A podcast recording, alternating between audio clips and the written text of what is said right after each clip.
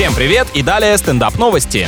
В Италии банда бездомных кошек оккупировала главную городскую елку, которую в этом году перед 31 декабря украсили крошечными деревянными домиками, символизирующими самоизоляцию. А у нас во дворе регулярно появлялась подобная инсталляция, когда в местной школе на уроках труда задавали соорудить скворечник. Это необычное дерево стало теперь не просто частью предновогодних декораций, но и парком развлечений для уличных животных, которых подкармливают местные жители. А вот это они зря, потому что мяукающие соседи намного запашистее вкуснее, чем птицы или белки, но хорошо, что хвойные нотки будут хоть чуть-чуть оттенять их ароматы.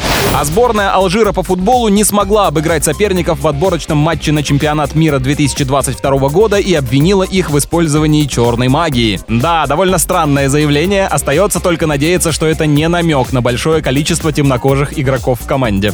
С вами был Андрей Фролов, больше новостей на energyfm.ru.